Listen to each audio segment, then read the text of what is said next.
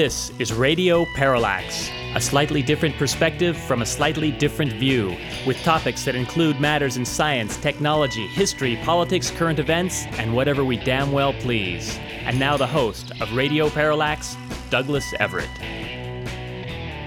Welcome to the program. We are finally going to go down under, I swear to God. I swear to God, we are to Australia to talk to our Australian correspondent sometime in our second or third segment today, but. Uh, as you might imagine, there's occasional technical difficulties in making that uh, hookup, but we're going to try, and I believe we're going to succeed. Today's one of those shows where we're going to try and play catch up. And I should also add that when we have a big pile of articles, clippings, and the like, trying to select one to, to talk about, we, we generally try and go with the more upbeat topic. Which means that after doing that, we tend to accumulate a pile of more downbeat topics. Today, regrettably, we may have to delve into some of those, but they are important, so we are going to address them. We're just going to try and do what we can to put a good spin on them because who wants to be depressed, eh? Not us. But before we get to that, let's start the show as we like to do with on this date in history, the date in question being the 6th of June. And of course, we should note that of all the things that happened on this date, undoubtedly the most momentous had to have been June 6, 1944, the D Day invasion that helped end World War II in Europe. 150,000 troops of the Allied Expeditionary Forces stormed the beaches of Normandy, France, to end the Nazi reign of terror over Europe. Of course, the true story is D Day was basically the second front. The war on the Eastern Front had been going back and forth for quite some time, actually since 1942 and it would be later claimed by Stalin and the communists that uh, the Allies waited as long as they possibly could before opening up that second front, which we tend to think is probably not true. Looking back on it, of course, it's hard to imagine that Roosevelt and Churchill were too upset about Stalin and Hitler fighting it out.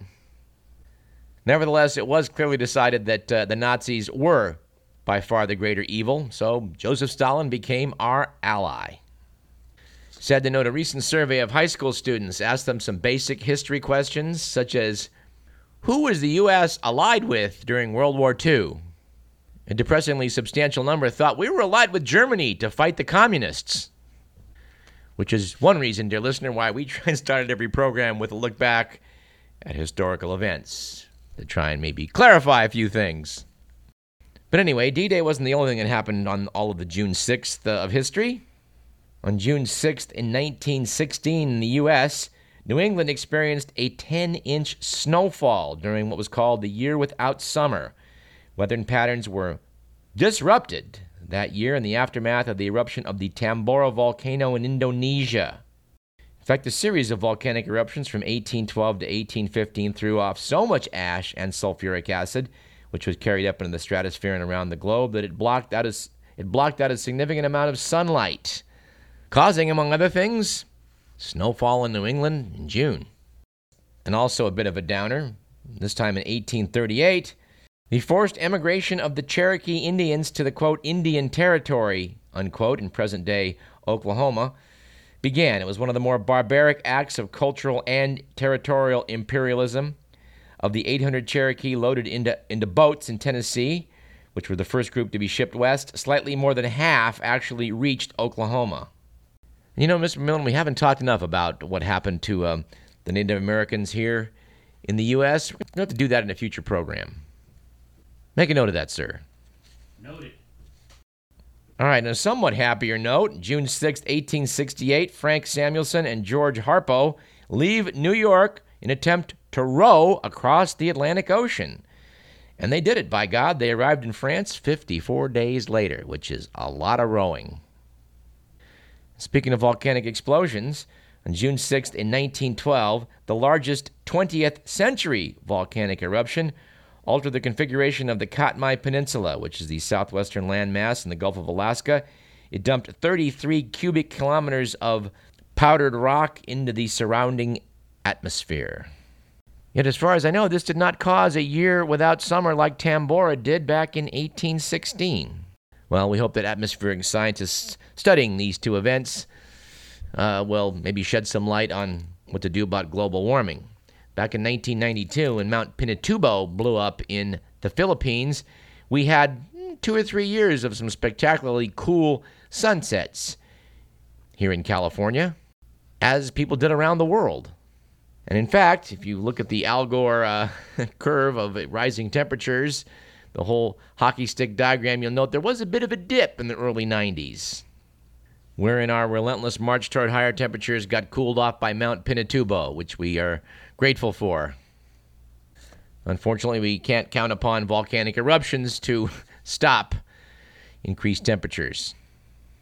And frankly, we need an upper. So let's go to what happened on June 7th in 1965, wherein the U.S. Supreme Court removed restrictions on prescribing and selling birth control pills, which had been approved by the FDA five years earlier, making this a red letter day for family planning and, of course, sexual liberation.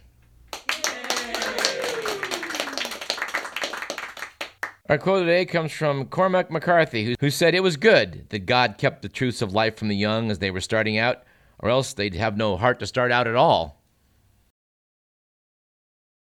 Our quote today is from Nora Ephron, who said, Never marry a man you wouldn't want to be divorced from. Our joke of the day is that after 20 years of marriage, a husband and wife went to counseling. When asked what the problem was, the wife broke into a passionate tirade of every issue they'd ever had. After allowing this to go on for a while, the therapist got up, walked over to the wife, made her stand up, and kissed her hard in the lips. The woman shut up and sat quietly down. The therapist then turned to the husband and said, This is what your wife needs at least three times a week. Can you do this? Husband thinks about it and says, Well, I can drop her off Mondays and Wednesdays, but on Fridays I fish.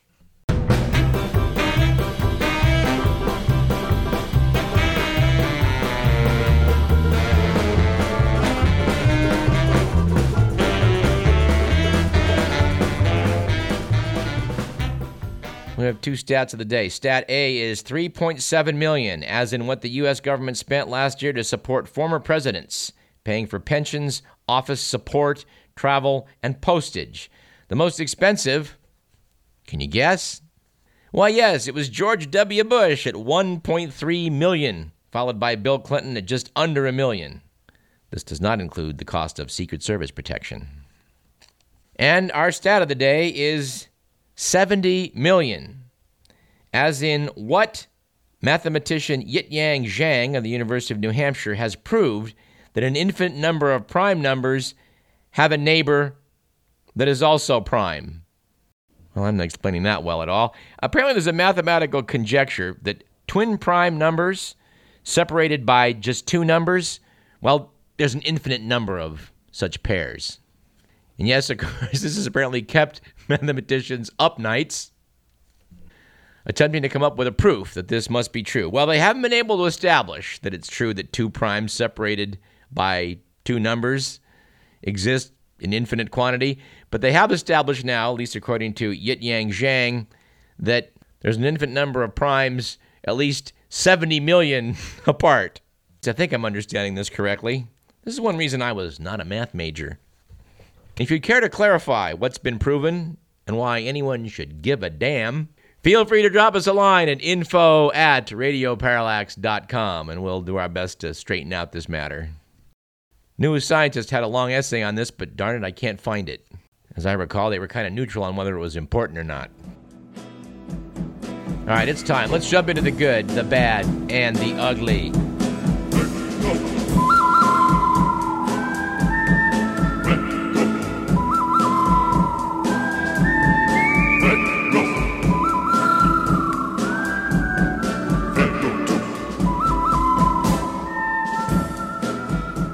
Magazine, it was a good week a couple weeks back for The Love Train, with the news that Prague's subway system has announced plans to set aside special train carriages for singles seeking a soulmate.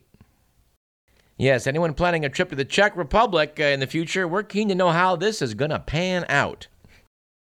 All right, was on the other hand a bad week last week for cheating, with news that a ladder might be installed near the peak of Mount Everest. Authorities in Nepal say the ladder would provide a shortcut over a steep cliff and thus ease congestion near the 29,035 foot high summit of the world's tallest mountain. I imagine this is going over what's called the Hillary Step. When 60 years ago last week, uh, Sir Edmund Hillary and Tenzing Norgay got up that far, they had to basically rock climb over that bit. My understanding is it's a notorious log jam now, as people have to basically rope up and climb over this difficult patch. I also believe that on the Chinese side, they've had an aluminum ladder roped to a particularly difficult section now for years. And of course, it's odd that aluminum ladders are a standard piece of equipment for climbing Mount Everest. Uh, they routinely take them up the Khumbu ice fall so people don't fall in the crevasses. Which, um, wow, that's not how I would like to go. Well, we would note it was also a bad week last week for ageism after a Japanese climber, Yuichiro Miura, age 80, became the oldest man ever to reach the top of Mount Everest. Miura recommended that other seniors eat good food and just get out of the house. It was noted that he reached the summit without the use of a ladder. And finally, it was an ugly week last week for watching TV drunk. With the news that a Pennsylvania couple now faces assault charges after they allegedly got into a drunken fight over who would win American Idol. Yes, apparently Karen Elaine Harrelson and Gregory Stambaugh were watching the show's finale when they got into an alcohol fueled argument that ended when they allegedly took turns stabbing each other with a kitchen knife. Harrelson and Stambaugh both told police that the other one started the fight. And I think, Mr. McMillan, this does give us an opportunity to finally get a chance to use TV party. TV party tonight! TV party tonight! TV party tonight! We're gonna have a TV party tonight. Alright! We're gonna have a TV party, alright! Tonight! We've got nothing better to do than watch TV Yes, TV Party, just one of the magnificent selections of one of this correspondent's favorite soundtrack CDs, that of Repo Man. As far as I'm concerned, if you're going to go out to see a midnight movie, you can just skip Rocky Horror Picture Show and go see either Idiocracy, Repo Man, or This is Spinal Tap. And dear listener, if you and dear listener, if you have failed to see any of those three, we recommend you correct that immediately. All right, from the Only in America file, and we're indebted to the week for this too, is this.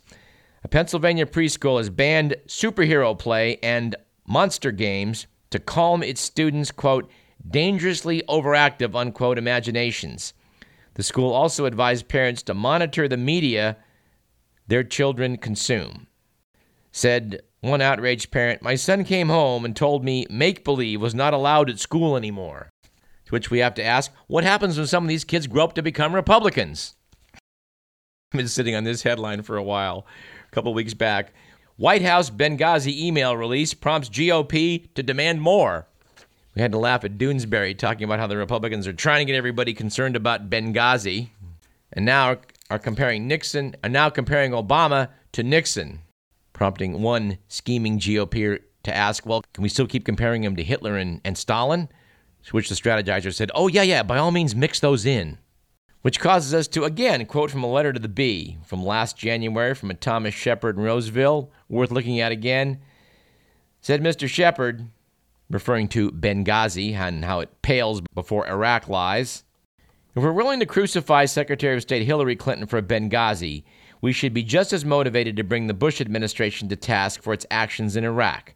The scale of American lives lost in Iraq versus Benghazi should be sufficient to justify this investigation. I want to thank Gary Chu for sending us the latest episode of the Borowitz Report, which, according to Andy Borowitz's headline, has Darrell Issa demands hearing into why no one listens to him. Dateline Washington. The House Oversight Committee Chairman, Representative Darrell Issa, Republican California, today called for hearings to investigate why no one has paid any attention to him in the weeks of hearings he's called for thus far. Issa told reporters on Capitol Hill, There's mounting evidence that no one listens to me, not even a little bit. The goal of these hearings is to find out why. He said he first became aware that people might not be listening to him when he read a recent poll indicating America's primary concerns were jobs and the economy. Said Issa, anyone in his right mind would know the nation's number one priority right now is Benghazi talking points. The California congressman also said he intended to, quote, investigate the chain of events that have led to people changing the channel the moment they see my face, unquote. Adding, there's a consensus out there that I'm an odious, self serving tool who uses congressional hearings to advance my own petty political agenda. I think it's important to know who created that impression. Anyway, Darrell Issa, by the way, do you remember what? Remember, remember the recall of Gray Davis? That was bankrolled by Darrell Issa, who wanted to make himself governor of California. And although he failed in that quest, he did give us the governor. Darrell Issa, if you're keeping score, is apparently the richest man in the United States Congress, having made hundreds of millions of dollars off car alarms. And I have to ask, dear listener, are you like me? When you hear a car alarm go off, is your first thought, I wish that thief would get this car out of here as soon as possible? Has anyone ever actually called the cops heard a car alarm go off? I don't think so. I think it may have never happened. And speaking of cars and legal authorities, and how's that for a segue? We cannot resist a letter I heard about written by attorney Mark Nobili. We were having breakfast at the Roxy Deli in my neighborhood a few days back, and he mentioned something that he, he wrote in the wake of getting a parking ticket. I asked him to send it to me. He did, and it's so good, I think I'm going to read it. Said Mark, To whom it may concern, this is addressed to the El Dorado County Sheriff's Department parking administrator. Enclosed is a check in the amount of $32 as payment for my parking citation. For future reference, the CHP officer should be briefed on the law. There is no provision in the California Vehicle Code stating that it is illegal to park, quote, within 30 feet, unquote, of a sign stating, quote, no parking between signs, unquote.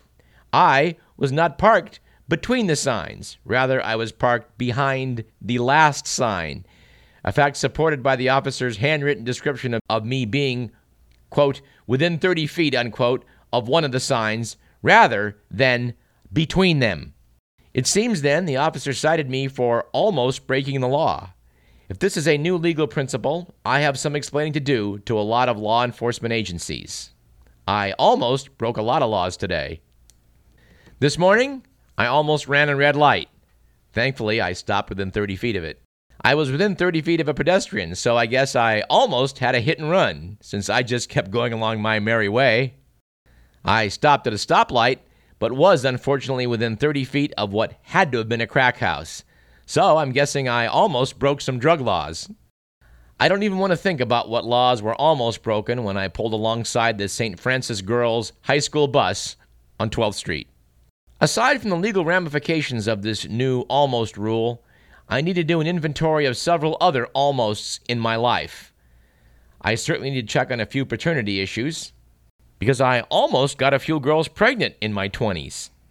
Heck, I need to find a priest with a lot of free time just to hear about all the things I almost did. And finally, if I mail this check within 30 feet of a P.O. box, does it count as being paid? Probably not. Sincerely, Mark Nobili. And Mark did note that, sadly, the authorities did not see fit to respond to this letter, which frankly I have to give an A for effort to. All right, let's take a short break, and I think this would be a great opportunity to play a little more TV party, Mr. McMillan. Everybody's gonna hang out here tonight. All right. We'll pass out on the couch. All right. Tonight we got nothing better to do than watch.